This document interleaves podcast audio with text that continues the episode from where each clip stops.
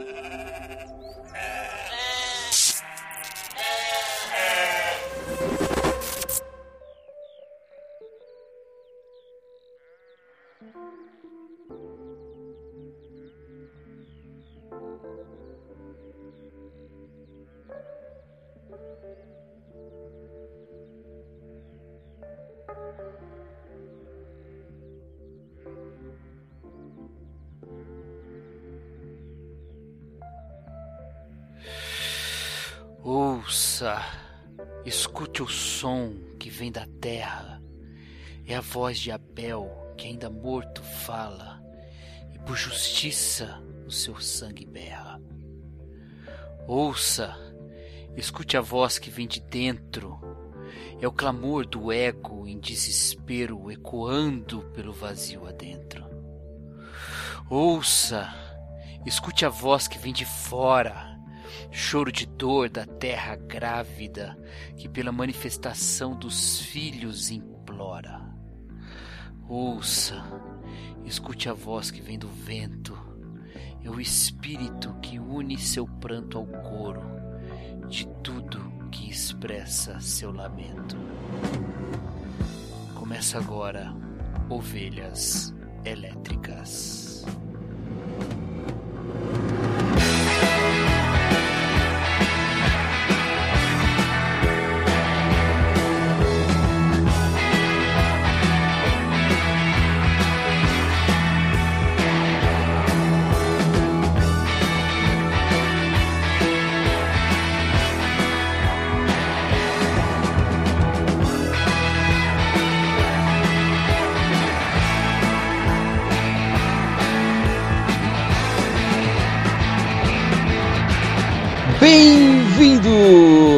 Ao rebanho das ovelhas elétricas. Eu sou Cacau Marques e estou conectado com Erlan Tostes. Como tá, Erlan?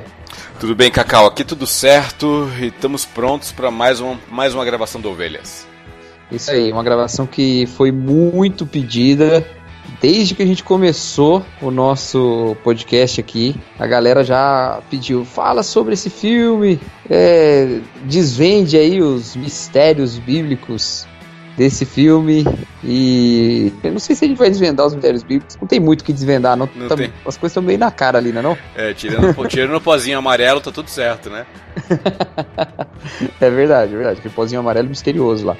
Mas o resto tá meio na cara ali. Mas a gente vai falar sobre esse último, última empreitada de Darren Aronofsky, que é o filme Mãe, Mother. Então, antes, vamos falar rapidinho alguns recados, lembrando das nossas redes sociais. Nos procure aí. É, faz o seguinte, entra no post deste podcast que está lá em bibotalk.com. Você vai encontrar lá o post deste episódio sobre mãe. E aí você vai lá embaixo na postagem, você vai encontrar as nossas redes sociais, Facebook, Twitter, Instagram, grupo no Telegram, playlist no Spotify. É, que mais? Não temos canal no YouTube ainda. Acho que é isso, a gente não tem mais Ai, muita coisa É não. isso. A gente Não mal tem, dá é isso conta, mal dá conta de administrar o que tem, né? Nós não, não estamos fazendo nem o Recomenda Sábado, né? Pois é, tá, Tá. tá. tá complicado. Não, é por conta da, da, da internet aqui. Eu tentei fazer alguns e não, não consegui subir, então não vou passar raiva não. Tá certo. Então, mas procura lá, entre em contato conosco nas diversas mídias sociais aí e nós vamos respondê-lo, tá bom? E é, é isso, né? Tem mais alguma coisa pra gente falar hoje? Cara, Tem pouco recado hoje, né? É, não tem muito o que falar. Ah, eu eu tenho mais um recado. É, Perdoe-nos se você percebe alguma diferença na qualidade do áudio nesse episódio. Nós estamos numa, numa situação não muito favorável. Quer dizer, eu estou, né? O Irlan tá lá com todo o seu aparato profissional, mas eu tô fora de casa, gravando com microfoninho no, no device que não é o apropriado. E estamos aqui torcendo para que dê tudo certo. Cara, no final, no final tá tudo certo, cara. A galera, a galera é compreensiva com a gente, sim. Nossos ouvintes são os melhores. É verdade. E, e hoje é dia do trabalho, nós estamos aqui trabalhando. Vamos já datar esse podcast É aqui. verdade, dia primeiro. É, dia 1 de maio. Mas como diz Murici Ramalho, aqui é trabalho. Então, Não, não fale em crise, trabalhe. exatamente. A gente poderia estar gravando sobre o Ayrton Senna, por exemplo, É verdade. mas estamos gravando sobre Mãe, Darren Aronofsky, Javier Bardem, Jennifer Lawrence e o resto. Então vamos lá, vamos falar sobre esse filme.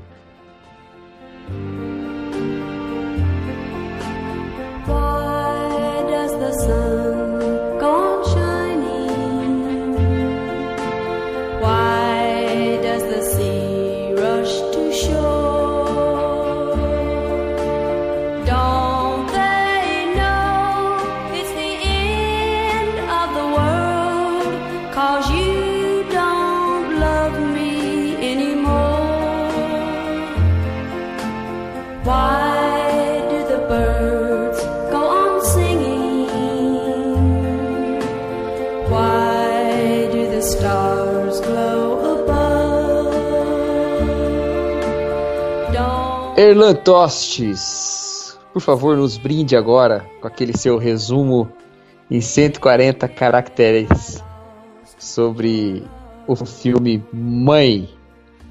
O que é esse filme, Erlan? Cara, é, mãe é é um caso de família de Hollywood, né, cara? Ele é, ele conta as peripécias de uma família muito louca, onde o, o marido não dá atenção pra, pra esposa, que por sinal tem a casa invadida pelo, pelo sem terra da, da colina. E aí é, altas, altas aventuras acontecem, altas explosões acontecem e a gente fica sem entender nada. É basicamente isso que é mãe. Isso aí. A gente fica sem entender nada. Tá ótimo. Não, não é que a gente fica sem entender nada, nada, né? Afinal de contas, é um filme do Darren Aronofsky que não é um filme do David Lynch, né? É, nem do Terrence Malick. Na minha opinião, eu não consigo entender nada do David Lynch, cara. Aquele Cidade dos Sonhos, Império dos Sonhos, meu Deus do é, céu. Esse é bem intenso. Tem, tem, o, tem o, o, o Michael Haneke também, né? Que gosta de um monte de, de, de Ah, coisa é verdade. dentro do- dos filmes dele. É verdade. Cara, eu tenho um amigo que, que fala que é o filme preferido dele é Cidade dos Sonhos. Caraca. E aí eu assisti uma vez, né? Por recomendação dele, ele insistiu pra caramba. Eu fui. Eu não sei nem se ele ouve a gente. Mandar um abraço aqui pro meu querido amigo Pablo Marcelo. E aí, cara, eu fui assistir uma vez, não entendi nada. Aí cheguei pra ele e falei, Pablo, cara, não entendi nada desse filme. ele falou, ah, fique tranquilo, eu só, eu só comecei a entender quando assisti pela terceira vez.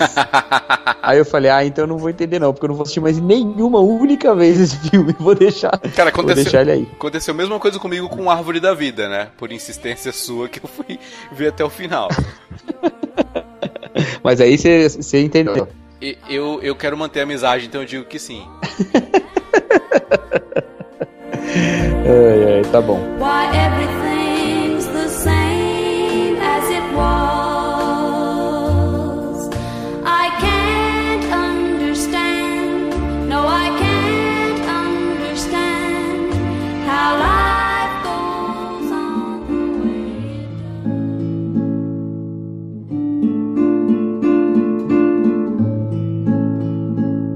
it Eu sou um fã dos filmes do Darren Aron- Aronofsky. Um fã de verdade. Eu já assisti todos os longa-metragens dele.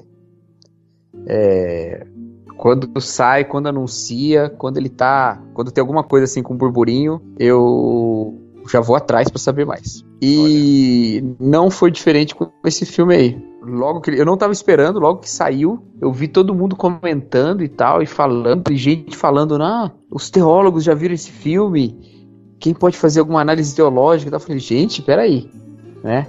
E religião não é um tema distante do, do, do Darren Aronofsky. Em quase todos os seus filmes ele trabalha com algum aspecto religioso. Sim. Quando ele começa lá a carreira dele com Pi, a- a- de longa-metragens, né? Uhum. O, o primeiro longa-metragem dele que é Pi, Não as aventuras de Pi, que também tem aspectos religiosos, mas o filme Pi mesmo, que é 3,14, 15 Aham. e tal, é, ele faz uma relação entre o judaísmo, a cabala e a matemática, né? Uhum. E entrando. É um, é um thriller bem legal, né? Eu, eu gosto bastante de Pi. Depois ele tem o, o filme que talvez seja o mais celebrado dele, que é o Hacking para um Sonho, né? Uhum. Esse aí eu não me lembro se tem algum aspecto religioso. Que eu me lembre, não. Cara, acho que não. Só você tentar forçar ali a mão sobre a maneira como a, senhora olhava a televisão lá, mas acho que é meio, meio difícil de falar isso. Aí vem o Fonte da Vida, que também fala sobre morte, filosofia, ciência, religião, é, busca de um paraíso perdido, budismo. Esse eu não vi. É, já assistiu esse filme? Não. Esse Fonte da Vida Não? eu não vi. É um filmaço, cara. É super maluco, assim, mas é um filmaço. Uhum. Aí ele vai fazer Cisne Negro, né? Tem, Tem o Lutador. tem outro aí no meio. Ah, tem o Lutador, o Lutador e Cisne Negro, que são filmes que se tocam, inclusive, assim, no aspecto de dedicação a uma carreira tal. Não tem muitos aspectos religiosos, não, a não ser que no filme O Lutador aparece numa cena um, um templo da Universal no fundo. Sabia disso? Não. Não, no Cisne Negro. Cara, eu, eu gosto mesmo dos filmes desse cara, eu presto muita atenção. No Cisne Negro tem. Se você considerar que a bailarina tá possuída por um demônio e quer matar todo mundo, aí sim tem um aspecto, né? Pode ser, é verdade. Falando nisso, você sabia que Cisne Negro e Birdman são, são o mesmo filme, né? Cara, eu não tinha me ligado. Ah, é verdade. É o Birdman de saias, né? É, é. O Birdman de sapatilhas. e aí ele entra, ele resolve assumir de vez a sua veia religiosa, né? Porque ele vai fazer Noé É, e ele faz agora Mãe, mãe. que não só vão tocar nos aspectos religiosos, mas também são filmes que vão falar sobre religião e a, a- uma, uma das suas, das suas temáticas principais de vida, que é o ambientalismo, né? O Darren Aronofsky ele é um militante da, da causa ambi- ambiental aí e tal. Então ele... Esses filmes não são só é, sobre só sobre religião, ou não, não apenas tocam religião, mas tentam fazer um paralelo com, com a relação com a criação e tal, né? E ele em si não é um cara religioso, ele, ele é judeu, né? Mas não é um judeu praticante. Já se assumiu ateu em algum momento, mas depois eu vi uma entrevista dele na época do Noé que ele falou: Olha, esse filme prova que eu não sou exatamente ateu, né? Uhum. Em alguma coisa eu acredito. Mas ele não deixa muito claro, então não tem uma, uma linha religiosa, teológica na qual a gente pode rotulá-lo.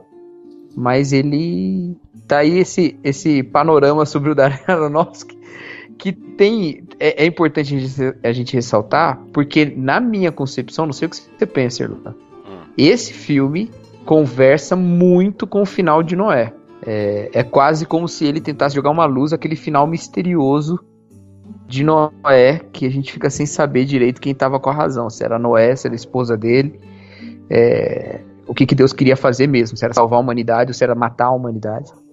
E eu acho que esse filme dá uma, uma resposta, que é uma resposta até bem original e até em algum ponto dialética para essa dúvida sobre o final de Noé. Elabora melhor, eu não lembro, eu não lembro direito. Aliás, eu lembro do final de Noé.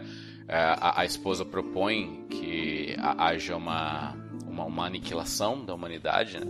E, a- e o Noé quer. Não, ao contrário, né? O, o Noé, Ah, ah, isso, não, o o Noé que propõe que haja relação. Isso, pra você ver o tanto que eu lembro. A questão de Noé, assim, o que o filme Noé deixou as pessoas irritadas não é, é o motivo pelo qual as pessoas deviam estar irritadas. Nossa, muito pedante essa fala, né? Mas eu vou explicar. Pode explicar. É, As pessoas ficaram muito irritadas porque Noé é um filme que não, é, não caminha para e passo com o que a Bíblia fala. Mas o problema maior, se, assim, se eu for querer julgar biblicamente o filme Noé, é que ele traz uma mensagem completamente diferente do que a Bíblia fala. Não são os fatos. Os fatos são de menos. Se ele floreasse os fatos lá e simplesmente contasse a, a, uma história que tem a mesma essência, beleza. Mas ele inverteu a história. Porque a história de Noé é uma história da redenção, uma história de juízo de Deus sobre a humanidade, mas uma misericórdia expressada na arca. Mas a história do filme é uma dúvida, porque Deus é um Deus que fala muito pouco no filme. Noé chega à conclusão de que Deus está irado com a humanidade, e não só que Deus quer vai salvar a humanidade por meio de Noé e sua família, que Deus na verdade vai salvar apenas os animais. E Noé é só um instrumento para salvar a criação, para salvar os animais. Ele vai salvar os animais e depois os seus filhos morrerão, porque ele tem, ele tem é, três filhos e uma filha adotada lá que, que é estéreo, né? Aham. Então, então ninguém vai nascer mais. A sua esposa não vai mais ter filho, os seus filhos são três homens, a, a menina, a única menina é estéreo, então vai morrer todo mundo. E aí a humanidade vai sumir do planeta e Noé vai falar: a vontade de Deus é essa, porque a humanidade destruiu esse destruiu não, né? Porque não chegou a destruir, mas assim, tá fazendo muito mal para esse planeta, tá destruindo os animais, tá destruindo as plantas, tá fazendo só maldade e Deus então vai acabar com toda a humanidade. E o que acontece é o seguinte, no final do filme a gente não sabe quem tem razão. Porque aí acaba que a menina tem dois filhos, né? Tem gêmeos. Aham. É, gêmeas, gêmeas, na verdade, né? Que seriam Sim. depois. A, a, a esposa de Noé fala para elas desposarem os dois outros filhos que não tem, que não são casados.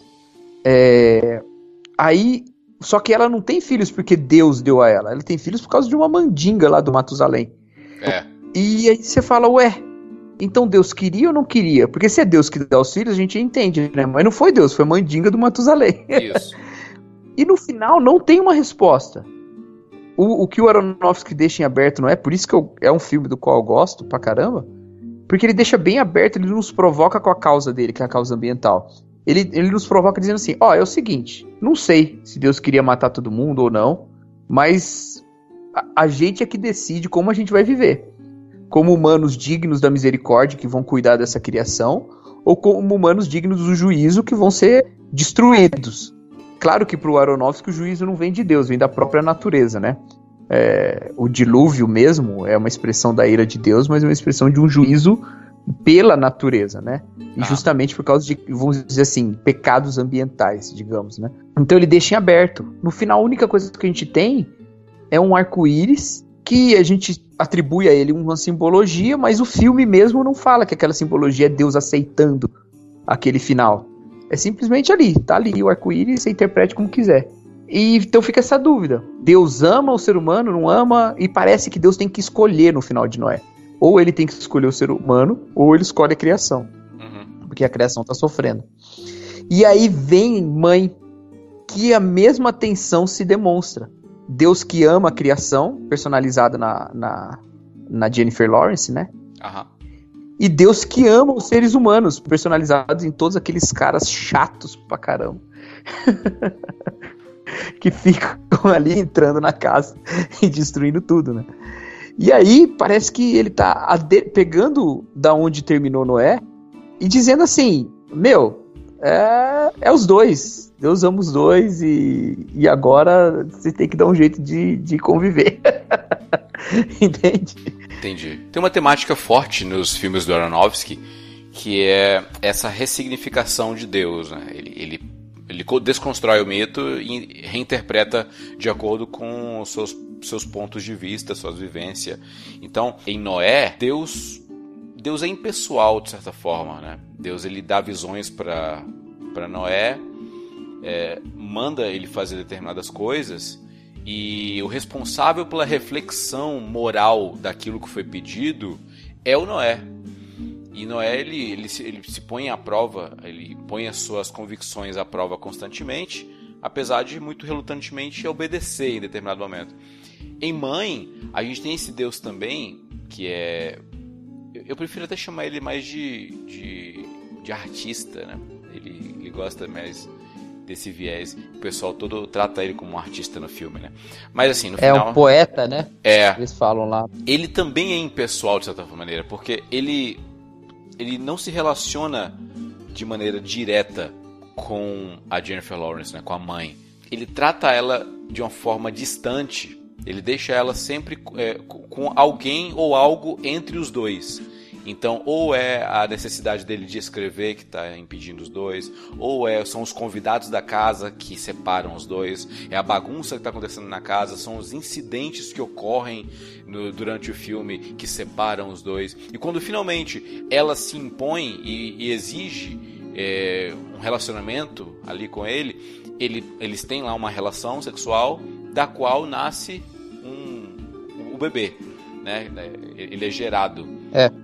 E, mas só que, novamente, as circunstâncias novamente vão separando o homem, é, aliás, a criação do Criador. Então, existe uma alteridade, existe uma relação, é, uma diferença substancial entre o, o- Criador e a sua criação. E quando. é, e o clímax do filme justamente é quando o bebê ele é comido né, pelas pessoas. É, ele, ele é morto e assim existe ali uma figura de um sacerdote, um, um- um- sei lá, uma pessoa que vai repartir a carne e o sangue da, da criança e, a, e aí ela explode com ira, ela vai lá e, e explode a casa no final e tal. É, me parece que esse Deus ele não se relaciona com sua criação de uma maneira amorosa ele é tanto que ela fala com ele o seguinte: você nunca me amou, você amou o meu amor por você. E, e quando a gente põe isso em contraste com o Deus da Bíblia, que tem como a sua essência o amor, ele é o próprio amor, ele é amor. é, um- é- é uma desconstrução, não é o, o Deus que a gente conhece, né? Então, uma das, acho que talvez uma das primeiras coisas que a gente possa fazer é tentar responder a pergunta: por que o- a- as figuras, os arquétipos presentes nos filmes do Aronofsky, principalmente em Mãe, não são ah, uma representação perfeita do que nós cremos como revelação bíblica?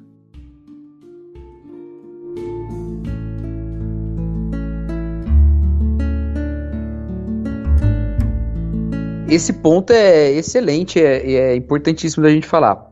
É, eu acho que existe uma certa crise a respeito de Deus, que na verdade é uma, uma demonstração de uma crise a respeito do homem. A gente tirou Deus como o referencial da nossa identidade, né? A, humanidade tirou Deus como a, a- tirou Deus como referencial da humanidade. Então, eu não sou imagem de Deus como essência. Eu sou alguma coisa, sei lá o que que é que eu sou. E eu tô uma crise tentando buscar o que é que eu sou. Eu tô o tempo todo atrás de uma busca de identidade. E aí, quando eu me volto para refletir sobre quem Deus é, a partir da minha identidade, que é uma identidade de confusão sobre a minha identidade, tá entendendo o que eu tô dizendo? É, é, eu não sei quem eu sou. E o não saber quem eu sou é ser quem eu sou. Ou seja, o ser humano é uma, busca. E aí eu jogo isso para Deus. Deus é uma busca. E aí na- é, é, entra esse Deus que tá tentando encontrar. Isso muito em mãe, menos em Noé. Esse Deus que tá tentando encontrar quem ele é, olhando a humanidade. Tem várias situações assim desse Deus que tá. Ele tá encantado com aquela dor e o amor e a maneira como os seres humanos estavam lidando com aquela situação toda, sabe? Da morte lá do, do, do Abel lá. Sim. Então, essa é a, a, a demonstração. Aquilo estava inspirando ele para escrever o poema. Ele estava se encontrando ali. Quando ele vai é, pro hospital e ele volta, ele vai contar para Jennifer, Lo- pra Jennifer Lawrence, para a mãe, o que é que aconteceu. Ele tá sorrindo. Você já reparou isso? Não. Ele tá falando assim, ele tá falando com um sorriso no rosto. Ele morreu, um sorriso bem de leve. Ele morreu e eu tava segurando a mão dele. E aí ela tá horrorizada e fala: Isso é horrível. E aí é- o semblante dele muda na hora e ele fala: É horrível, horrível. mas como se ele de fato não achasse que é horrível, ele tá aprendendo que aquilo é horrível. Aham. Entendeu? E ele fala isso quando ele olha pro cristal e contando lá pro Adão e Eva que é aquele cristal lá, pro Adão, na verdade. E ele fala: Eu perdi tudo e eu tive que reconstruir tudo do zero. Quem eu sou. Nem escova, nem escova de dente sobrou. E aí eu encontrei isso aqui. Entendeu? Então é esse Deus que tá o tempo todo buscando quem ele é, olhando para a humanidade como um espelho dele, sabe? Olhando para a imagem dele, tentando encontrar quem ele é. é para mim isso aí é um reflexo da nossa crise antropológica. Tem um, um disco de uma banda que eu gosto muito. É, eu, eu, na verdade, eu gosto mais do disco do que da banda. Eu já gostei mais da banda, mas agora eu gosto mais do disco. É uma banda escandinava de heavy metal que se chama Pain of Salvation. A, a dor da salvação. Pain of Aham. Salvation. É, eles não são cristãos, nada tal. E. Conhece Eu conhe- conheço, claro. Então, você já ouviu aquele disco deles, Be? Não, não, É, conhe- não, não tem no não não tem no, no Spotify, quer dizer. não conheço a nível de álbum, saca? Eu gostaria muito de botar essa música dele, uma- alguma música deles no, na trilha sonora aqui. Mas eu acho que eu não tem no, no, no Spotify, não sei se eu vou conseguir. Mas esse disco, Be, é um disco sobre Deus e humanidade. E ele começa com a criação, ele começa com I am, né? Eu sou. E, e aí é, vai falando de um Deus que não sabe quem ele é e ele cria a humanidade, ele começa a olhar a humanidade e vê a humanidade se expandindo, se multiplicando. E ele tenta, e ele fala, talvez eles estejam tentando me ensinar alguma coisa, né? É, é um conceito bem parecido com o que acontece com Aronofsky ali. É um Deus tentando se encontrar, olhando para a humanidade o tempo todo e recriando e recriando, se encantando com aquela experiência e tentando encontrar a sua própria identidade de criador na experiência, né? Que ele diz lá no final do filme: Eu preciso criar porque é o que eu sou. Ou seja, eu sou criador. Se eu sou criador, eu sou criador porque em grande medida a minha identidade está vinculada com a criação. Se não tem criação, eu não sou o que eu sou. Eu só sou porque eu faço, né?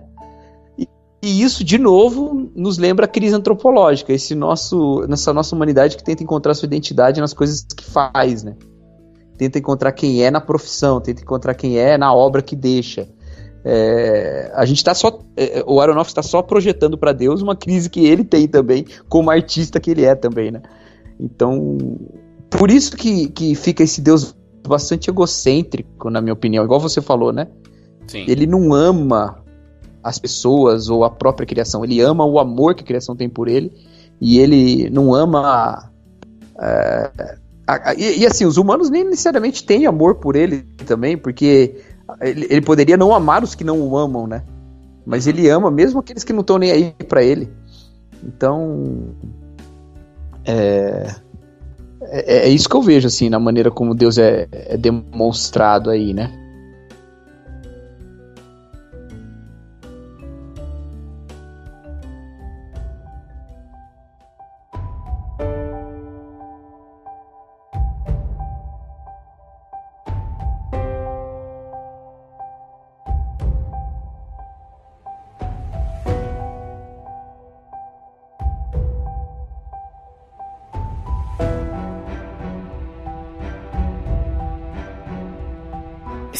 Fizer uma, uma genealogia da criação no Gênesis, é, o homem é o caçula. Ele foi o último a ser criado lá no dia 6.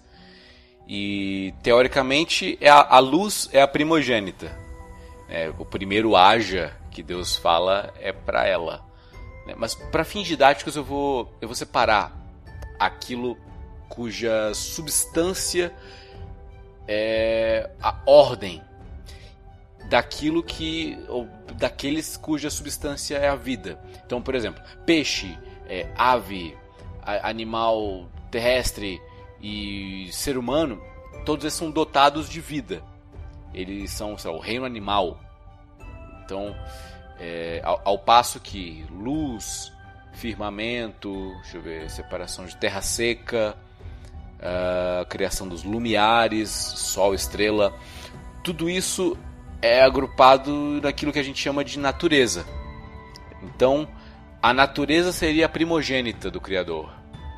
E, e, e o, sei lá, os animais e, e, o homem são os caçulas. E o homem é, principalmente. Então, só que o Darren Aronofsky ele propõe, ao invés de uma relação paternal entre o Criador e a criação, entre, o, entre Deus e a natureza, ele propõe uma relação conjugal. E aí vem a crítica, porque peixe, ave, elefante, avestruz, esses bichos não têm problema crítico com a natureza. Eles seguem o rumo natural das coisas. Né?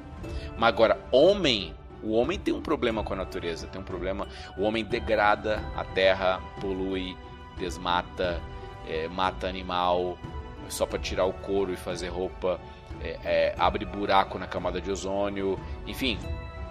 O homem ele está uh, natu naturalmente não, mas ele, ele está declaradamente contra essa mãe natureza. Então, é, o que aconteceria se essa mãe natureza fosse personificada?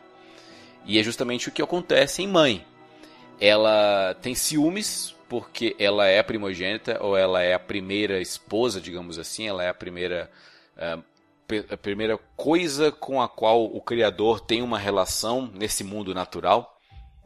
E aí, ao passo que vão chegando pessoas é, nesse mundo, né, que a casa representa o mundo, e chega o Adão e Eva, né?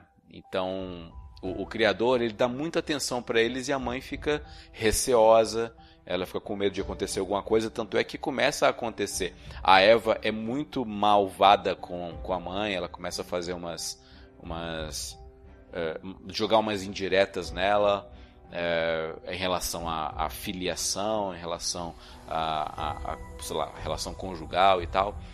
Então, o, a, a, primeira, a primeira grande crise no filme ocorre é a quebra do cristal que até então não tinha sido explicado o que é, né? Era apenas a fonte da criação e tal.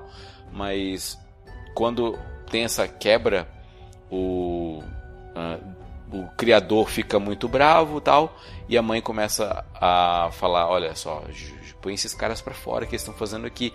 Ela, não, ela fica receosa, ela não quer uma relação com esse ser humano criado, né? Por último.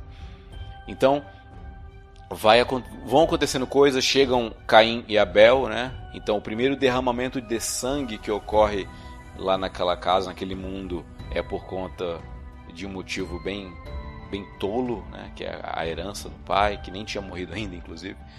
É, então ali o Caim, o Caim mata o Abel e tal. Então tudo que vai acontecendo de ruim na vida dessa mãe, que só queria o amor do, do Criador, é por conta dessa criação. A crítica está justamente aí. Mas agora, onde, é, respondendo a pergunta que eu fiz, né, onde está a, a, a, principal diferença entre a visão do Aronofsky com a visão bíblica é, é a figura do filho. Porque quando é, é, porque em primeiro lugar, Jesus ele é filho de, de do, do Criador com um membro da raça humana, né? Ele não é filho, ele não vem da terra, ele não foi criado como Adão do pó da terra. Ele foi criado dentro do já do ventre de Maria.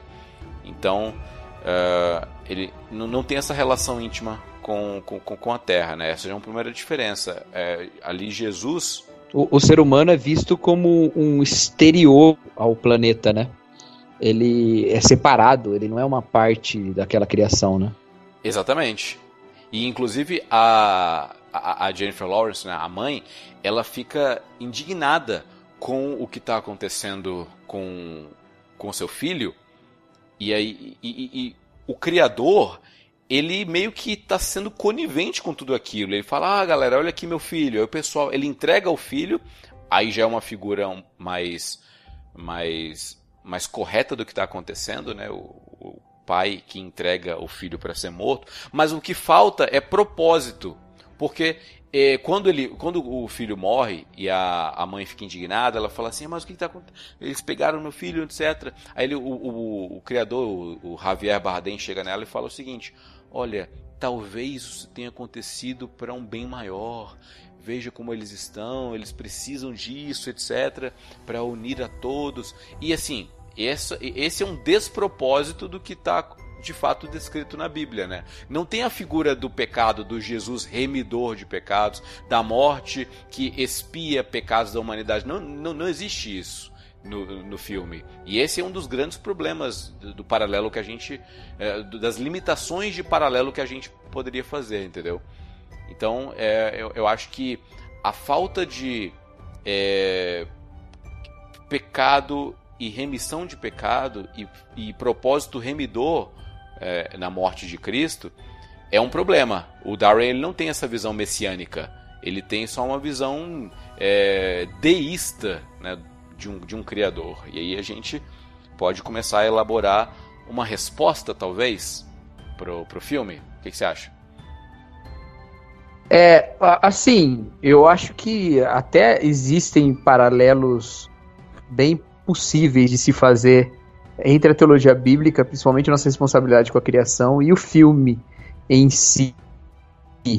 A primeira vez que eu assisti esse filme, eu tentei não buscar muitos elementos cristãos. Assim que eu entendi mais ou menos o que estava acontecendo, é, eu tentei não buscar muitos elementos cristãos, justamente porque o Darren Aronofsky é, não é cristão, né? A, a, ele traça uma trajetória pelo judaísmo e quase sempre ele escolhe um judaísmo pouco ortodoxo, um judaísmo mais místico. Né? É o que ele faz tanto em Pi quanto em Noé. É onde ele vai pegar muita coisa de Enoque, né, tal. Ah. Então eu tentei olhar, como eu já conheci esse background dele assim, eu tentei olhar o filme meio evitando. Então quando nasce o filho de fato, eu, eu falei, não vou pensar que esse filho é alguma coisa de Cristo ou de cristão, até das, daquela, até no momento daquela eucaristia macabra que acontece lá, né? Aham. Aí, aí não tem muito o que fazer. Tem, cara, Naquele momento. Você não tem muita escolha, né? Aham. Mas, é, aí eu, eu assisti de novo. E aí eu notei paralelos, mas assim, eu comecei a ter a impressão de que o Aronofsky queria mesmo dar um cutucão, vamos dizer assim, um pouco mais direcionado a uma sociedade que se pensa cristã, sabe?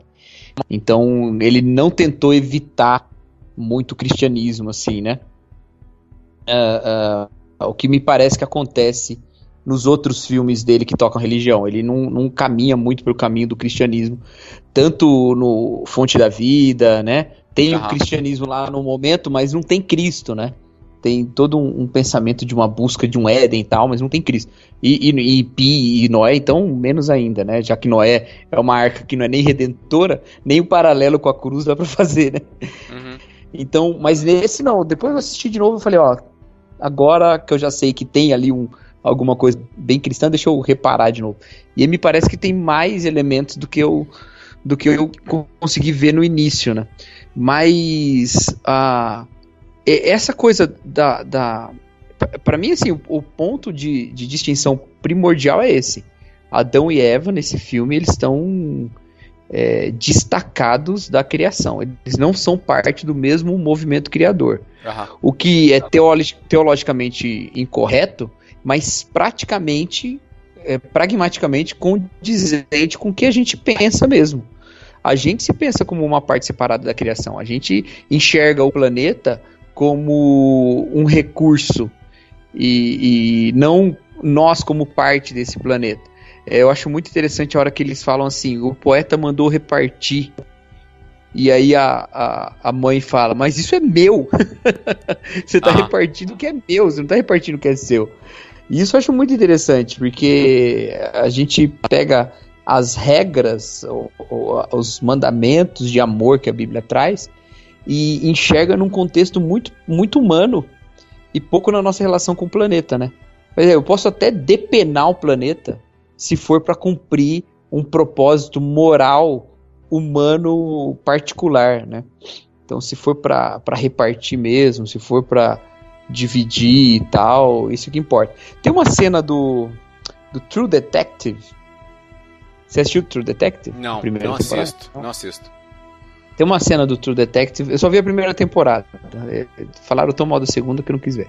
Uhum. Mas tem uma cena lá que o personagem do, do Christian Bale, ele é um cara pessimista, ele tem uma perspectiva filosófica toda pessimista lá tal. E aí ele diz que o grande problema é justamente a nossa consciência, que faz com que a gente pense que a gente é uma coisa separada da criação. E, e isso faz com que a gente destrua tudo e a gente seja um câncer para esse planeta. Ah, e é bem essa perspectiva que parece que está ali na, no filme, né? A, humanidade vem de fora. É meio alienígena. É como um, um, corpo exógeno mesmo, né? Como um vírus, né? Vem de fora e vai destruindo. Quando chega lá o, o Adão lá, é a hora que a, o Ed Harris lá, né? Uhum. É a hora que a, que a mãe começa a sentir as dores, né? Quando chega a, a, o, o, ser humano, né? E, então, ali que começa o, é ali que é o início do fim, né? Então, a, o primeiro problema do paralelo seria esse, né? Mas eu acho que o Aronofsky faz isso a partir não da teologia, mas a partir do, vamos dizer assim, de um senso comum da nossa percepção mesmo das coisas, sabe? Uh, da maneira como a gente trata o, o, planeta, a gente trata como se o planeta fosse outra coisa e não a gente, né? Cara, é, eu tô, tô, tô, tentando tô tentando unir as pontas aqui para uma para uma para tentar harmonizar não, não mais com a teologia, mas talvez com uma filosofia aristotélica das quatro causas, porque parece que o, o artista ele está sendo ele está sendo praticamente todas as causas do que está acontecendo ali naquela casa. Porque, por exemplo, a causa formal é, é, é ele que cria as condições para que tudo aquilo ocorra, ele que permite, ele que, que é, é tanto para o nascimento do bebê, claro, mas é, ele permite que o povo entre, ele permite tudo. Então, a forma da, da situação é causada pelo, pelo Deus, né, pelo Javier Bardem. Ao passo que a causa material é a própria mãe que faz, porque ela, ela cuida da bebê, da, da, da criança, ela alimenta, dá carinho, mas ela não tem controle sobre o telos, sobre a, a o propósito da, da, criança. Na verdade, o, próprio, o propósito dela não tem muito sentido no filme. É, talvez uma, uma parte de união da, das pessoas. Tanto é que tem uma parte que o que o quando vai falar sobre a ressurreição, ah, mas ele não tá, ele não morreu, ele está vivo. Aí, mas ele está vivo onde? É, feche o olho e escute. Você vai ouvi-lo é, nas pessoas, é, tá as pessoas chorando pela morte. Então tá todo mundo unido. Parece que o, o bebê uniu a humanidade é, nesse sentido. É, na causa eficiente. Você é, sabe que ali. Você reparou que ali ele tá mencionando aquele. aquela fala do, do poeta na, no velório lá do, do Abel, né? Ah, é verdade. Ele tá falando, fecha, ouça a voz, e a voz da humanidade e tal, né? Isso. Ah, e aí, e, e ela fica. Bom, depois a gente fala dessa cena aí, porque é, é muito, é muito impactante. Então, é, para causa eficiente, eu pensei também de fato ser o artista, o, o, o poeta, né, o, o, Deus, porque é ele que entrega o filho. Quando o filho nasce, a Jennifer Lawrence dorme e ele leva o filho lá para o pessoal é, glorificar, louvá-lo tal, e, e assim, ele que causa normalmente a, a, morte dele. E a causa final é, é, o poeta de novo, porque ele aceita o que, tá, o que aconteceu com o bebê. Ele, ele diz que aquilo é um meio para um fim. Ele, ele reconhece o, sei lá, o propósito. Então, assim, eu, eu, não sei se eu viajei aqui, mas eu acho que é mais ou menos isso. É, ele, o, o, o poeta, ele é causa de tudo que acontece ele, ele guia as situações, né? seria uma mão providencial é, para aquela situação. Tanto é que o filme começa no final né? e termina no início. Ele começa com ela pegando fogo e termina com a explosão e ela pegando fogo e ele pega o coração dela, transforma no cristal e começa tudo de novo. É cíclico.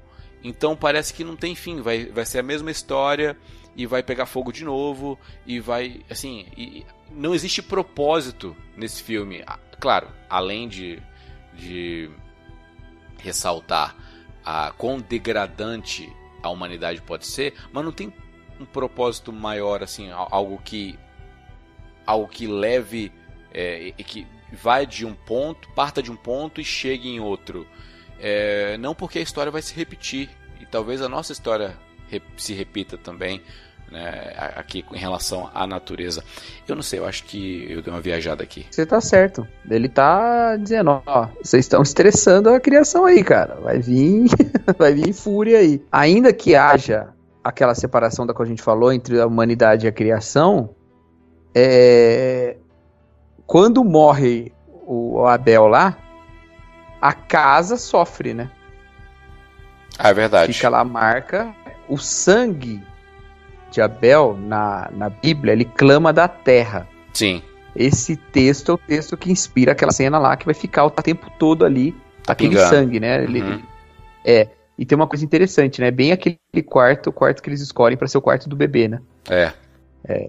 Quase como que uma reparação daquele, daquele sangue que, que corre ali, vem uma, a manifestação de um filho, né? Ah, então, assim, também não é como se a natureza estivesse completamente impassível e não tivesse nenhum sentimento, nenhuma, nenhuma relação com a própria humanidade, a morte da humanidade. Ela também sofre esse dano é, da morte, do desequilíbrio, da quebra da confiança e da intimidade com Deus, que é aquela a quebra da, daquela daquele amor lá, né? Uhum. Interessante agora que eu tô pensando que até o momento em que se quebra aquela, aquele cristal, os dois lá estão por adoração ao poeta, né? Sim. E quando ele se quebra, eles passam a viver consigo mesmo, né? Logo depois eles descem, eles começam a transar. Depois a Jennifer Lawrence abre a porta, a mulher já tá de, de sutiã lá, falando: O que, que você quer? "Ah, Sai daqui, não, não, não vamos sair e tal. E a gente vai pra onde, não sei o que lá. E eles já estão vivendo a vida deles, e o poeta Sim. que fica lá na dele, né? E, e, e, e- e bem- nesse local onde. Bem lá no escritório, quando o cris- cristal quebra, o criador faz questão de, de, de selar aquele local, né? Como se É. fosse a expulsão do Jardim do Éden mesmo, né? Ele, ele bate lá uma- umas ripas de madeira lá pra impedir que eles entrem novamente. É. E impede que eles retornem, né? Deixa ali fechado, né? De- Faltou, faltou o Rogério mais- Moreira. Faltou o Rogério Mo- Moreira Júnior aqui pra, pra rostear o Fora do Éden. É. é um filme que se passa fora do Éden, né? É. é nesse momento né, que tem essa, essa quebra e, e o ser humano passa a viver meio separado e meio que com seus próprios objetivos e tal, a, a- e a morte que causa o dano na própria natureza e o sangue que fica ali, e ali já se anuncia o juízo, né? Porque o sangue clama da, da terra pedindo justiça. É bem nessa hora que o sangue escorre e revela lá embaixo os tonéis, que serão os tonéis que serão é, os, os. O catalisador da explosão, né? É, exatamente, que é o juízo se anunciando ali, né? A- a- fica uma certa misericórdia, vamos dizer assim, uma certa paciência para os pecados outrora cometidos, mas no momento o juízo vem, né? Então, mas tem um problema aí, porque é, é, no- novamente o problema com o paralelo bíblico, porque quem exige e executa o juízo não é o criador, é a, é a natureza, é a, é a mãe. É ela que explode Sim. a casa, é ela que se ira. A ira é dela, nunca dele. Ele, o único momento de ira que ocorre dele no filme é lá na, na, na quebra do cristal. Depois ele tá sempre compassivo, compreensivo e é uma visão distorcida do Deus bíblico. Porque o Deus, ele é amor, justi É. amor justiça, ira, ele se manifesta, né? Ele, ele meio que, que é, decompõe os atributos de Deus e coloca uns no poeta e outros na natureza. Mas é isso mesmo, é isso mesmo que ele faz. Ele a, a, a, a criação ali, ela representa certos atributos desse Deus mesmo. Então, aquela nossa questão que Deus ama a criação, ou Deus ama o ser humano, ou- as duas coisas estão presentes, né? Um sofrimento divino terrível pelo que acontece com a, com a criação e com a própria humanidade, e um amor divino e terrível também é, por tudo tudo, tanto pela criação quanto pela humanidade, esse Deus que fica correndo de um lado para o outro o filme todo, né? Ah, tentando salvar tudo e, e- e conter os danos e não consegue, enquanto a sua ira, o cálice da sua ira vai se enchendo, né? É, e, e isso para mim faz sentido dentro do pensamento do Aronofsky, que a própria criação ela é um, um- um meio de juízo. Ah, e, e faz sentido dentro da teologia bíblica também, de certa forma. Ah, um- é é um meio de juízo é, manifestado por Deus, assim, em diversos momentos, principalmente no Antigo Testamento, sabe? É, Deus manifesta um juízo com um dilúvio. dilúvio é, um- é- é uma manifestação da natureza. Ele Sim. manifesta o juízo com pragas no Egito. Boa. São manifestações da natureza. Aquele sapinho lá saindo bem na hora que ela abre a, a, a, a, a cave lá com, com os tonéis. Uhum. Eu acho que evoca uma visão de juízo, né? Não eu não consigo pensar num outro paralelismo para sapo que não seja uma das pragas, né? Ah, Então, é, tudo s- são juízos pela natureza. Deus e, e vai ser pela natureza também grande parte do juízo do- do- da- das taças da ira de Deus É derramadas. verdade. Então, acho que faz sentido, porque Deus e a natureza não estão em oposição. Deus está em oposição com o ser humano no pecado. Né? O, o ser humano está em oposição com Deus e com a natureza também, porque um dos aspectos da queda é a inimizade entre o homem e a terra, né? É, a terra vai produzir espinhos, você com o suor do rosto vai tentar dominar e produzir o alimento e tal. Então, é, é, tem esses níveis de inimizade, o homem é o inimigo dos dois, né? Mas há Sim. também em Deus essa compreensão da humanidade como parte sua e essa, esse, seu, esse seu mover redentor. E aí que eu acho que a crítica do filme, a gente pode fazer um caminho de assumir a crítica e depois dar a resposta. Porque a gente pensa em Deus como redentor da humanidade sem pensar no papel da humanidade re- redimida com a criação. Né? Porque a nossa inimizade com Deus é uma inimizade com a terra também. E Deus, no seu propósito de redimir e de nos reconciliar, quer reconciliar não só a gente, mas quer reconciliar consigo mesmo todas as coisas. né? Isso esteve durante muito tempo ausente da nossa teologia. Principalmente porque não é uma ênfase bíblica, você não tem problema ambiental na Bíblia, né? Ou não tem num- numa medida muito extensiva como é hoje. Aham. Então, carece de uma reflexão teológica isso, né? E o Aronofsky nos provoca de um jeito que nem sempre os nossos púlpitos nos provocam, né?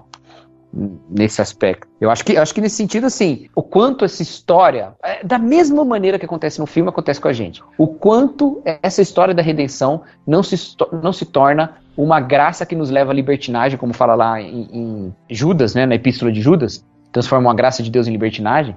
O quanto Ah. essa história de redenção não nos torna, não nos traz uma justificativa e um pretexto para uma série de pecados. E aí não são os pecados morais apenas que a gente consegue olhar em Jesus Cristo e ver o homem que é, na- não tinha pecado, mas também a manifestação da nossa oposição com a terra, da nossa luta com, com a criação, é, o quanto a gente não justifica tudo isso porque a gente acredita num Deus que restaurará essa casa que a gente está depredando, sabe? É, eu acho que essa é a provocação que o Aronofsky faz para nós cristãos, sabe?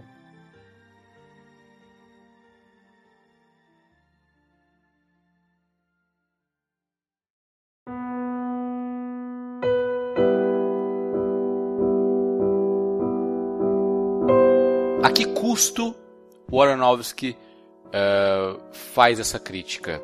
Porque a crítica está correta. A gente degrada a natureza, a gente, eh, por mais redimidos teologicamente, espiritualmente que sejamos, ainda negligenciamos ah, cuidados com o meio ambiente, com o meio no qual estamos inseridos. Eh, a, a modernização agravou esses problemas eh, em relação uma, eh, da, da humanidade com a natureza e a gente meio que ignora isso. A poluição é, é algo que não se é falado em púlpitos, né? E desmatamento, degradação, poluição, problemas ecológicos, é, nada disso é, é de preocupação a priori da igreja. A crítica tá ok, mas qual o custo que essa crítica é feita? Né? Ela é feita a custo de uma distorção bíblica. Então, é, são pesos e medidas que a gente tem que analisar. A gente, a gente não pode também abraçar o filme como um todo e falar assim, poxa, Aronofsky, é, muito obrigado por me ensinar essa lição maravilhosa, porque eu acho que toda a sua reflexão teológica é, é, é aceitável e correta. É, é, é claro, eu não estou também Uhum. falando que a gente está fazendo isso. Estou dizendo para que a gente seja crítico o suficiente para catar pérola no meio do estrume, entendeu? É até muito bom você falar sobre isso, porque eu tenho uma grande tendência a assumir essas críticas buscar uma reflexão, e isso é, é, perigoso no sentido de, às vezes, a gente fazer uma, uma teologia que é uma reação simplesmente ao que as pessoas falam, né? Uhum. E não a, ao que Deus revela. Quer, quer ver uma coisa? Esses dias me foram me perguntar, esses dias me perguntaram pelo WhatsApp, meu irmão da igreja me perguntou, sobre por que é que Deus, quando cura o cego, aquele cego que ele cura em duas etapas, uhum. por que é que ele cura aquele cego em duas etapas, né? E a interpretação que tem sobre aquilo é que está sendo demonstrada ali uma, uma diferença, né? Então antes tem os fariseus, aí Jesus fala cuidado com o fermento dos fariseus. Aí vem a história desse cego que ele cura. Aí depois tem Jesus perguntando para os discípulos, logo depois: Quem dizem os homens que eu sou? E aí eles só dão respostas positivas. Você é Elias ou um dos profetas. Não são respostas negativas, né? Mas são respostas incompletas. E aí Jesus pergunta: E vocês, quem dizem que eu sou? E Pedro fala: Tu és o Cristo, o Filho do Deus vivo. E aí, a interpretação que eu conheço dessa cura em duas etapas é a seguinte: são três tipos de pessoas. As cegas, que são as que rejeitam. As que enxergam embaçado, lembra que o cego, no primeiro estágio, ele fala: Eu vejo as pessoas como árvores, né? Uhum. Ele vê embaçado. Que são as pessoas que têm uma tendência de aceitar e seguir a Jesus, mas não veem ele na plenitude do que ele revela. Ele é um dos profetas, ele é como outro profeta. E as pessoas que enxergam plenamente, que são as que dizem: Tu és o Cristo, o Filho do Deus vivo, que aí já é curado totalmente, né? Uhum. A... E a gente tem que tomar cuidado nisso. Porque o que a gente faz aqui no Ovelhas Elétricas, em grande parte, é o que dizem as pessoas o que eu sou? A gente está fazendo essa pergunta. O que diz esse filme que Deus é? O que diz a Handmaid's Tale, que são cristãos? O que dizem, né? Até, eu, eu até mencionei essa pergunta na, no nosso episódio de Handmaid's Tale. Só que uma teologia com base nisso não é completa. A teologia tem que ser com base na revelação, aquela revelação que diz que Jesus é o Filho, o, o Cristo, o Filho do Deus vivo, né? E então eu quero até falar para os nossos ouvintes aí, não pensem que nós é, queremos pura e simplesmente criar uma teologia em respostas, provocações da ficção. A gente quer assumir as provocações da ficção como uma provocações válidas, mas corrigir inclusive a provocação. E acho, acho que é o caminho que o Erlão vai fazer agora. é.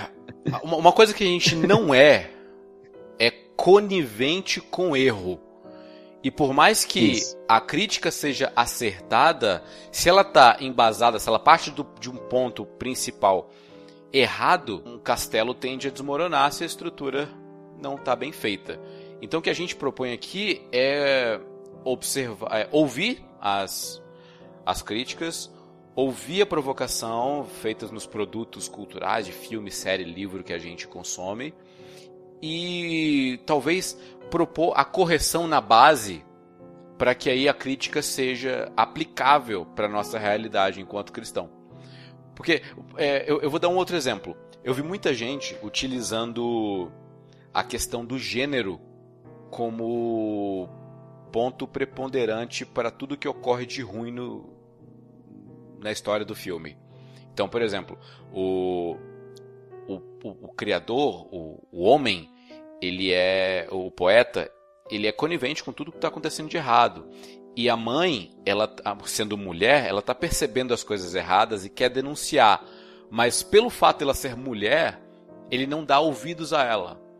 Ele não, então ele vai né, de certa forma a oprimindo, a, a, a diminuindo e, e, e, ele só dá valor quando ela tem um papel que a sociedade entende como uh, único para a mulher, que é o da maternidade. Então ele volta a valorizá-la e etc. Né? Então é um tipo de leitura interessante, mas que ao mesmo tempo é, depõe contra o nosso Deus que se identifica como Ele, né? como é, existe até uma, uma, uma, tendência hoje de muitas pessoas chamarem Deus pelo pronome feminino, né? É, ah, então, inclusive o próprio Aronofsky fez uma, uma, não sei se você sabe, tem uma, uma versão do Pai Nosso que é com Mãe Nossa. Você já viu ela, Cacau? Não, nunca vi. É, eu, eu, até fiz uma tradução livre aqui para trazer para os ouvintes. Olha só o que, que ele fala: Mãe nossa que está sobre nossos pés, santificados sejam vossos nomes, venham a nós vossas estações, seja feita vossa vontade, dentro de nós como ao nosso redor. Obrigado pelo pão nosso de cada dia, pela nossa água, nosso ar, nossas vidas e tanta beleza. Não nos deixe ter desejos egoístas e destrutivos, nem sermos glutões.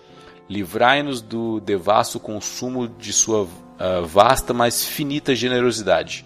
Pois tua é a única esfera de vida que conhecemos, o poder e a glória para todo sempre. Amém. Olha só que interessante. é.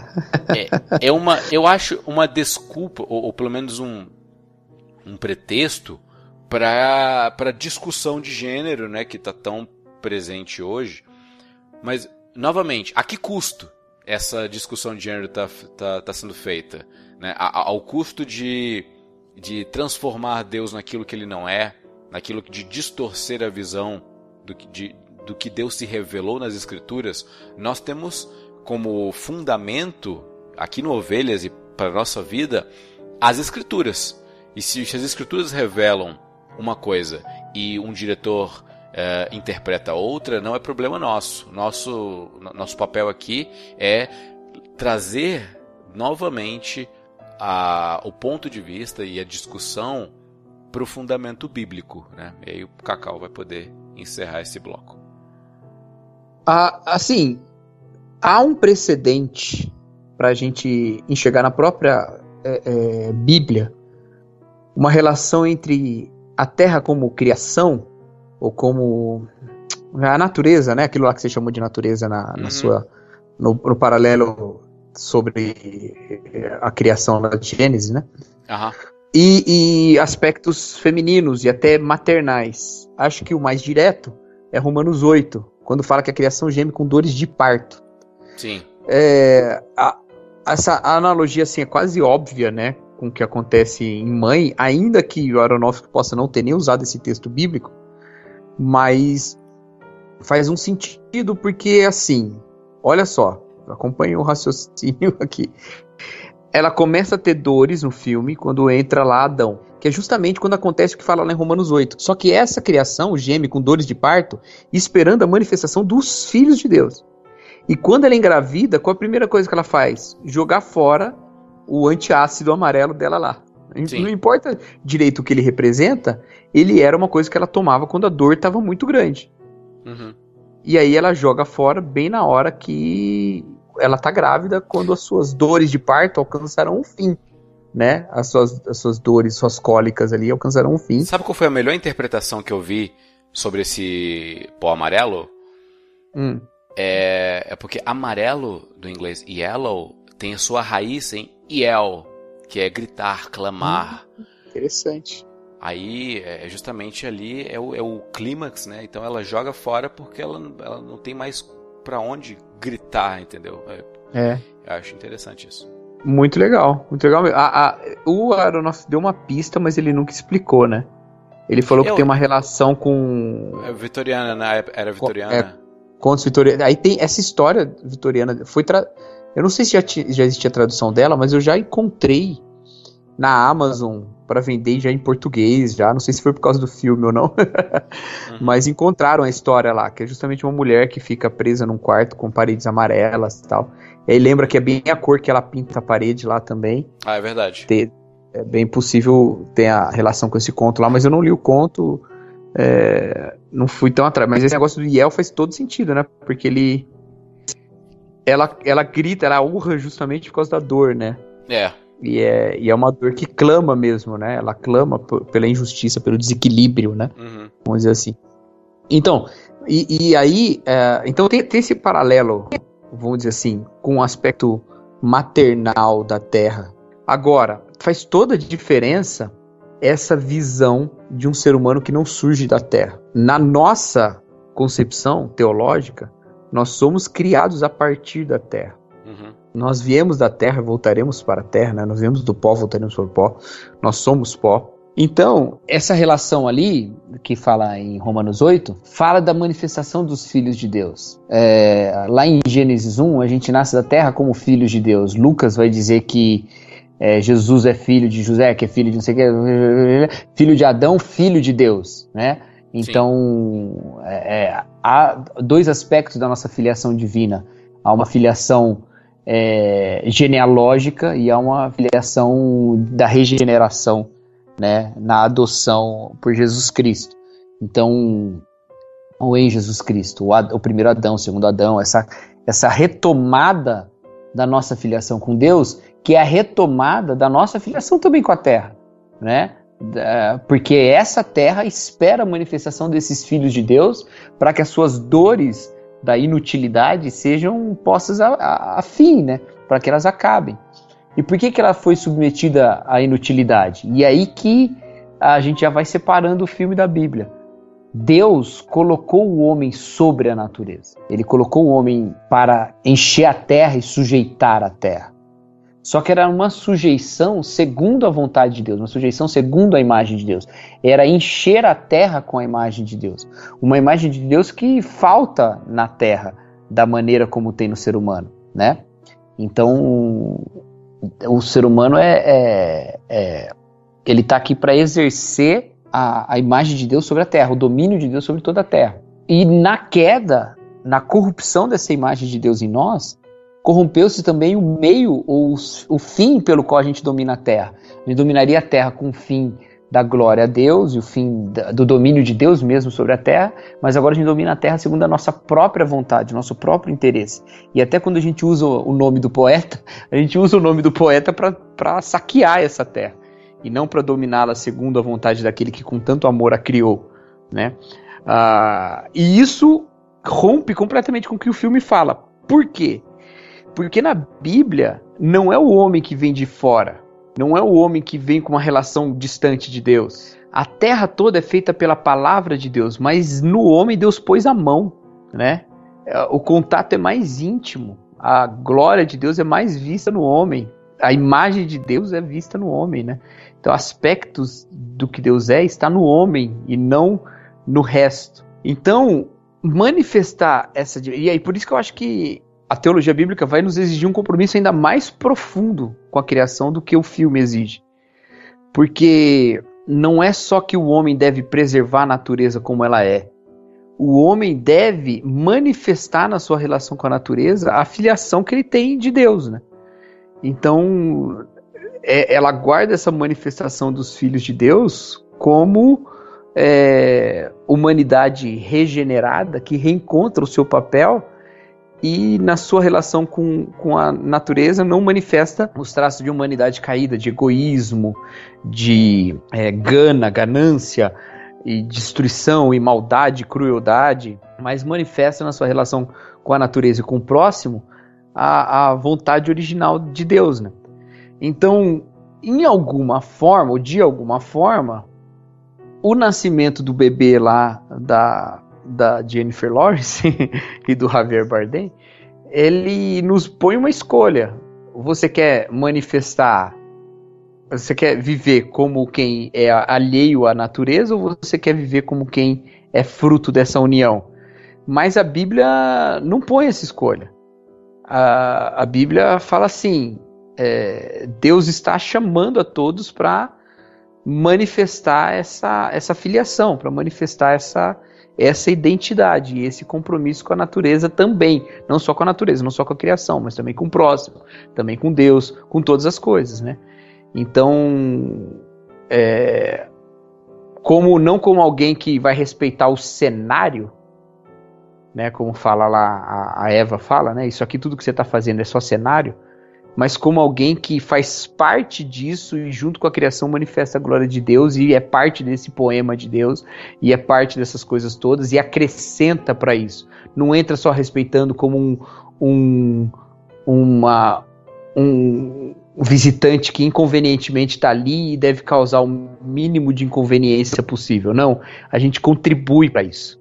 A gente contribui para a glória de Deus manifestada na Terra. A gente é parte dessa criação. Então acho que o compromisso na Bíblia é ainda mais sério do que o que o Aronofsky levanta no filme lá, né?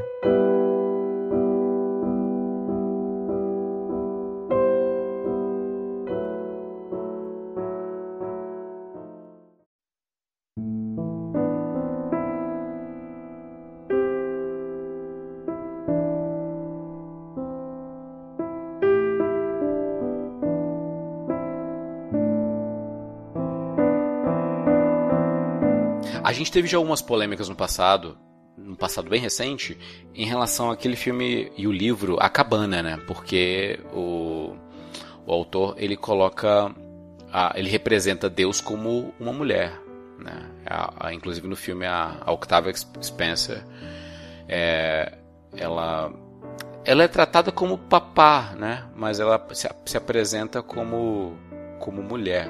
É, e aí, né? A internet ficou alvoroçada a respeito da representação matriarcal da, da figura de Deus.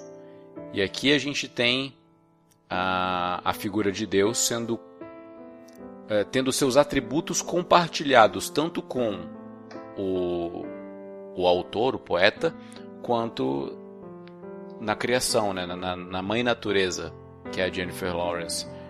Então, só que assim, isso são problemas uh, a priori? Sim, mas o, o problema está muito uh, superior, está numa, camada superior. Está na parte da, da desinformação que isso gera. Não uhum. o fato da, da mudança de gênero, mas o fato de decompor os atributos de Deus. Isso para mim é um problema sério. Porque um Deus que não tem todos os seus atributos não é Deus. Né? E, e, isso, inclusive, é, a gente citou até no último podcast o, o, o argumento ontológico né, de Santo Anselmo, que é justamente esse, né, que não pode faltar nenhum atributo para um Deus que é perfeito. E, e eu vejo eu vejo problema assim, até porque isso vai ao encontro do discurso atual do, do cherry picking da, da escolha daquilo que me agrada em Deus. E cada pessoa constrói o seu próprio Deus. Lá em Deuses Americanos, por exemplo, cada pessoa tem o seu próprio Jesus, logo existem milhares de Jesus. Né? Então, você já leu ou, ou assistiu a série do, do, Deuses Americanos? Ainda não, não assisti nem li. Eu tenho o livro, mas não li ainda. Ah, então tem o Jesus hippie, tem o Jesus é, é, gay, tem o Jesus católico, apostólico romano, tem o Jesus é, científico, né, que ele é a reconstrução lá, ou Jesus revolucionário. Tem vários Jesus e um Jesus para cada tipo de crença. E quando existe essa decomposição, essa desconstrução, essa essa mineração daquilo que Deus é, e, e, um personagem ele só tem alguns atributos, para mim isso eu vejo como uma deformação daquilo que Deus é, inclusive é uma, uma afronta àquilo que Deus é. E, e, é o que pessoas dentro de igrejas muitas vezes fazem, né? Quando é, creem que Deus é o Deus que abençoa, é o Deus que prospera, é, é, é o, e não é o Deus que redime, não é o Deus que expia o pecado, não é o Deus que, que julga, não é o Deus que condena, né? É, ele é só o Deus que obedece aquilo que, que eu quero. Né? Isso é um, é um problema sério, essa desconstrução que, que muitos autores fazem né, da figura de Deus. É, porque isso gera desinformação tanto para quem conhece, teoricamente, né, conhece a esse Deus, tanto para aquelas pessoas que não conhecem, né, porque acham que Deus pode ser isso e na verdade não é. É, é realmente, né? É, assim, não, não vamos esperar também muita muita precisão de quem não tem muita relação com Deus, né? Mas a gente não espera precisão nem de quem tem, né? Mas, mas...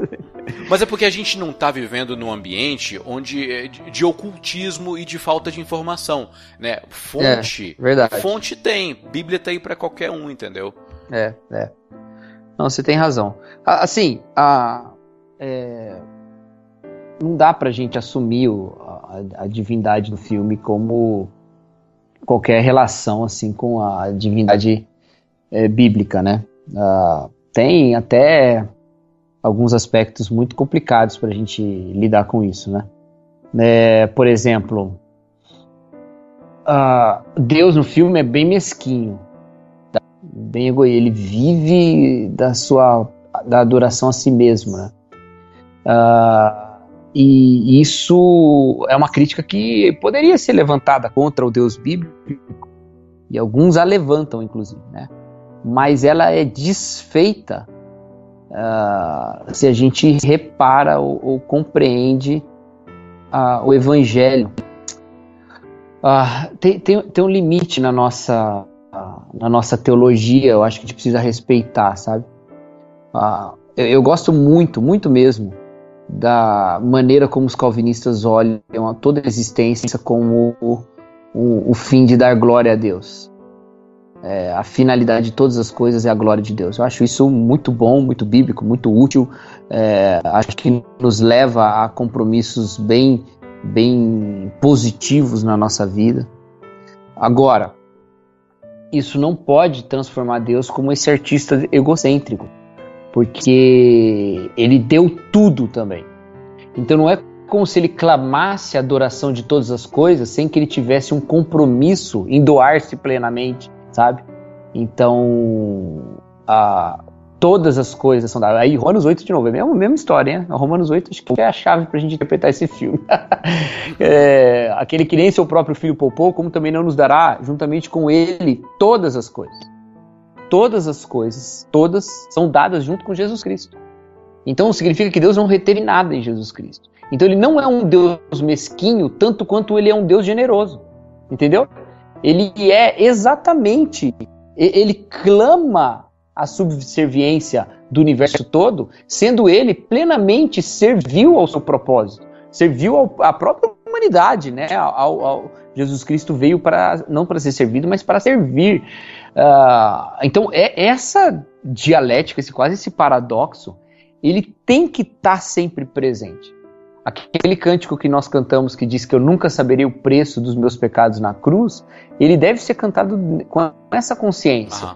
de que nós não sabemos o preço dos nossos pecados na cruz, porque ele é um preço tão alto quanto tudo que a gente acha que Deus merece. E não porque nós merecemos, é, mas Deus merece toda adoração, porque Ele primeiro nos deu todas as coisas em Jesus Cristo, sabe? Eu não estou dizendo que Deus nos adorou, não é nada disso, né? Mas entende? Ele não é um Deus mesquinho, Ele, ele primeiro entregou tudo, né? Uh, então, esse aspecto obviamente não está no filme, e obviamente a gente só pode cair nessa crítica que o filme faz se a gente não compreende esse Deus que é plenamente doador também, né? E ele é. Ele é plenamente doador, tanto quanto é, ele é plenamente digno de todas as coisas. Né? As duas coisas convivem com Deus. Né? E acho que essa talvez seja a essência do partilhar que a Bíblia fala, né? Tudo é meu e nada é meu. Tudo é teu. Tudo é meu e tudo que é meu é teu. Então tudo é nosso, entendeu? e eu acho que Deus mais ou menos faz isso com a gente, né? Tudo é dele, mas tudo dele é compartilhado com a gente em Jesus Cristo, né? E nós temos todas as coisas em Jesus Cristo. Né? É, nós somos presenteados com toda sorte de bênçãos nas regiões celestiais, é tudo, tudo. Então, esse aspecto não pode estar distante da nossa compreensão também, para a gente não cair na crítica que o filme faz, né? Então, é, e só quem não compreende a graça, quem não compreende a graça vai cair no, no que o filme fala. Quem não compreende a, a, graça que os próprios calvinistas demonstram e sabem dela e falam dela, uhum.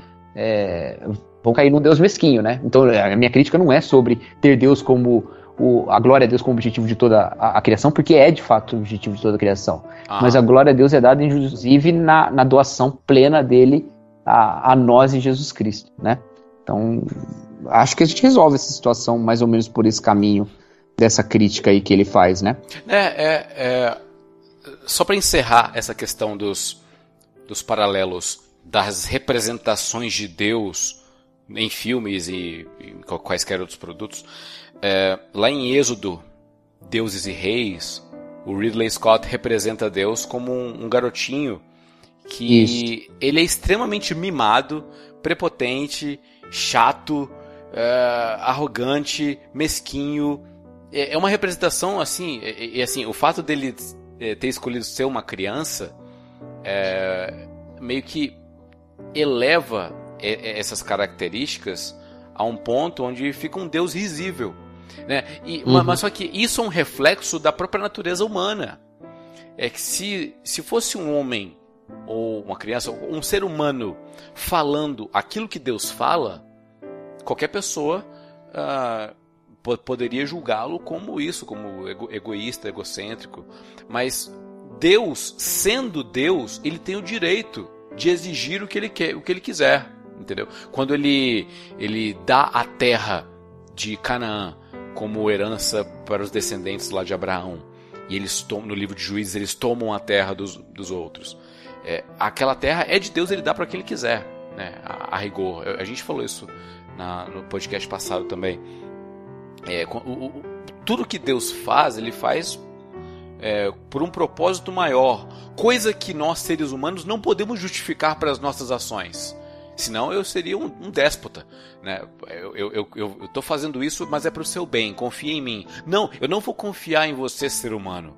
Mas agora, se Deus fala isso para mim, para eu confiar nele porque tudo vai dar bem, porque todas as coisas cooperam para o bem daqueles que amam a Deus, Romanos 8 de novo. Então, é, aí sim é. eu exerço minha fé e posso confiar que vai dar bem, que vai dar certo, porque Deus é Deus. Deus não é homem para que minta. Isso não é à toa que está escrito que Deus não é homem, porque se Deus fosse homem, não faria sentido nenhum nós o, o adorarmos e colocarmos nossa fé nele, né? Porque o homem por si ele é finito, ele é limitado, ele não, não consegue demonstrar uh, e nem agir é, é, mais do que a, as suas limitações o per permitem. Agora, Deus sendo ilimitado e nós crendo, crendo num Deus ili ilimitado, totalmente perfeito e totalmente representado naquilo que a Bíblia revela acerca de si mesmo, então aí a gente pode é, ficar tranquilo, se relacionar uns com os outros de uma maneira saudável e infelizmente quando filmes representam Deus de uma maneira incompleta e inclusive até humanizada é, tende só à desinformação e à falta de um compromisso com o próprio Deus. Eu acho que uh, a gente encerra esse, esse debate é, entendendo que Deus, é, que toda representação extra-bíblica e particular de Deus é falha. Não tem como uhum. eu, eu trazer uma outra analogia a respeito de Deus que não seja bíblica. Porque a Bíblia não faz analogias a respeito de Deus, a Bíblia faz revelações sobre o Deus existente. Então, é, esses filmes ou são fiéis com o que a, as Escrituras revelam acerca de Deus, ou Uh, são é, é, que, é que nem comer tucunaré, tem que comer tirando os espinhos com muito cuidado, porque assim, se a gente tirar todas essas incongruências com a revelação, a gente tem uma carne interessante, né, boa de ser consumida. No caso de mãe, a crítica à nossa natureza, é, é, é sei lá, autodestrutiva, é, predatória. Predatória, essa palavra que eu queria usar, predatória e e o dano que a gente causa à criação, à natureza e ao próximo. E às pessoas que estão ao nosso redor, que são criação também. Né? Essa crítica é válida e a gente assume, mas tomando cuidado de tirar os espinhos que estão dentro dela. É, e assim, né? A teologia é um discurso sobre Deus, né? A teologia não é revelação, né? Então a nossa própria teologia é falha, incompleta. Né? Sim. Mas existe na teologia um compromisso muito grande com a revelação em si. É, e aí, assim, né, a teologia, da maneira como for feita, ela, ela em geral parte de um compromisso muito grande com a revelação. O problema é onde se encontram as fontes de revelação para determinadas linhas teológicas. Né? No Sim. nosso caso, a nossa fonte de revelação única e última é a Escritura. Então, há um compromisso muito grande com isso, mas não, não muda o fato de que é uma, uma teologia falha e incompleta, é um discurso sobre Deus que não é necessariamente o, a, o discurso a, perfeito sobre Deus. Mas. Então, até na, na teologia, é, é, esse tucunaré, né? Que a gente vai tirando o espinho. Eu nem sabia que tucunaré tinha espinho. É, então, a, tem essa, essa, essa visão. Agora, na, na nossa prática teológica, ela é sempre crítica e recrítica e crítica de novo a partir do que a revelação fala e do que a escritura demonstra. Né? E, e, é só nesse caminho que a gente evita de fazer essa projeção em Deus, né? Das analogias que a gente faz. Então tá aí um bom tema para a gente debater um outro dia, né?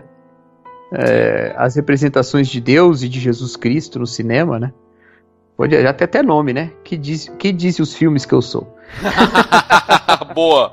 Mas esse é um tema que eu queria gravar já faz bastante tempo. Já ofereci para três podcasts e eu tive que é, é o seu próprio, né? Que, criar. mas é, mas é isso aí. E, e do ponto de vista prático, né? É, sejamos, busquemos, né? A, busquemos o caráter de filhos de Deus revelado em nós, né? Sim. Uh, uns traços da divindade que não são os traços da, da carnalidade ou da queda, né? Vamos manifestar na nossa vida a história da reconciliação e não a história da, da desavença. Isso vai nos colocar numa reconciliação em todas as coisas. É, o Christopher Wright, que é talvez hoje um dos principais missiólogos do mundo, tem dois livros dele muito legais, né? Um é um tijolão, que é aquele A Missão de Deus, mas se você quiser uma versão resumida e um pouco mais didática, tem A Missão do Povo de Deus, do Christopher Wright. É um baita livro, muito bom. E ele vai falar sobre. Ele não é o único que fala isso, mas ele vai colocar a, a nossa queda em quatro dimensões: uma dimensão espiritual, que é a nossa desavença com Deus, uma dimensão pessoal, psicológica ou existencial, que é nossa nosso rompimento com a gente mesmo, né? Uhum. Nossa um, um, problema intrínseco nosso, né? Que, que é manifestado Bom, ele não chega a falar nesse aspecto, mas é manifestado nosso sentimento de culpa, nosso conflito com a nossa consciência, né? Então, Bonhoeffer toca esse ponto também na ética dele. Um, um, uma dimensão social, que é a nossa, nossa desavença com o próximo, e uma dimensão ecológica ou cósmica, né? que é a nossa desavença com, com a natureza, com o mundo. É, mas em Jesus Cristo resolve-se a primeira dimensão para resolver-se as outras três. Né? Então nós estamos em missão é, de proclamar a reconciliação de todas as coisas com Deus em Cristo, inclusive a reconciliação com a criação também. Então isso merece a nossa reflexão e não usarmos o evangelho como pretexto para nossa natureza predatória. E é isso aí. Eu queria recomendar um livro também. É, já que to toda leitura a respeito dos textos bíblicos é uma questão de hermenêutica, né? de como você observa, interpreta e aplica esse texto. E tem um, tem um livro é, de três autores chamado A Bíblia sob Três Olhares. É, o Júlio Zabatiero, o Paulo Nogueira e o João Leonel fazem uma análise de, a partir de três perspectivas: a literária, a semiótica e a da recepção. É, então, assim, é, é, bem interessante porque eles vão se conversando entre os capítulos. É muito interessante, porque ele, ele um escreve, o outro pega o que o outro escreveu, aqui é interessante, mas por, por, por, outro lado tem isso, isso e aquilo. E assim, é um livro muito, muito gostoso de se ler e é, serve como introdução uma hermenêutica né, para as pessoas que têm mais interesse em aprofundar-se na leitura bíblica. Fica aí a recomendação.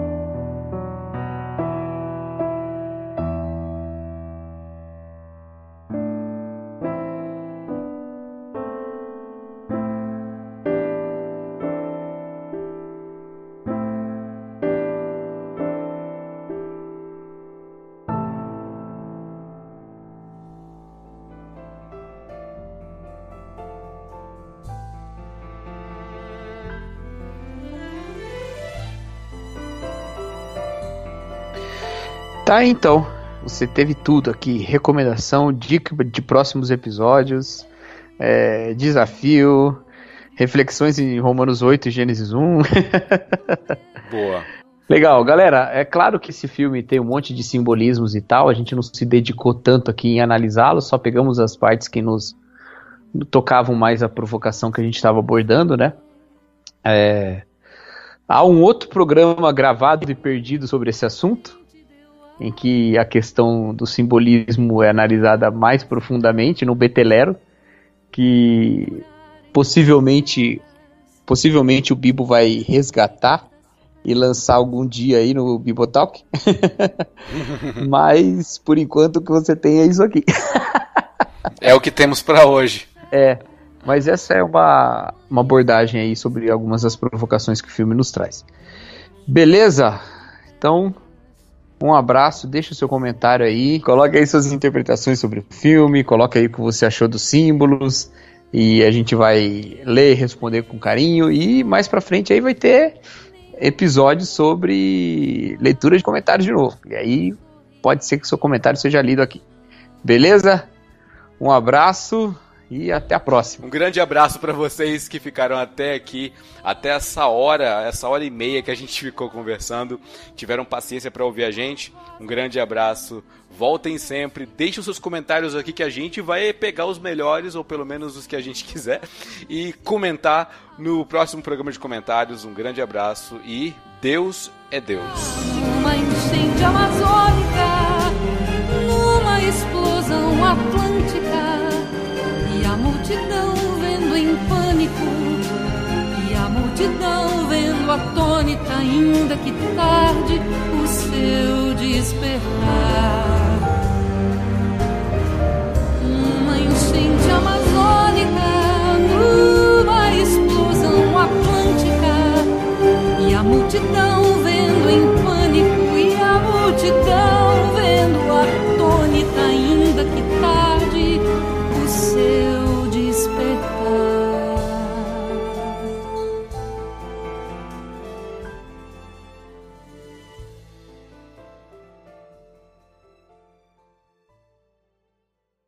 Espera um pouquinho.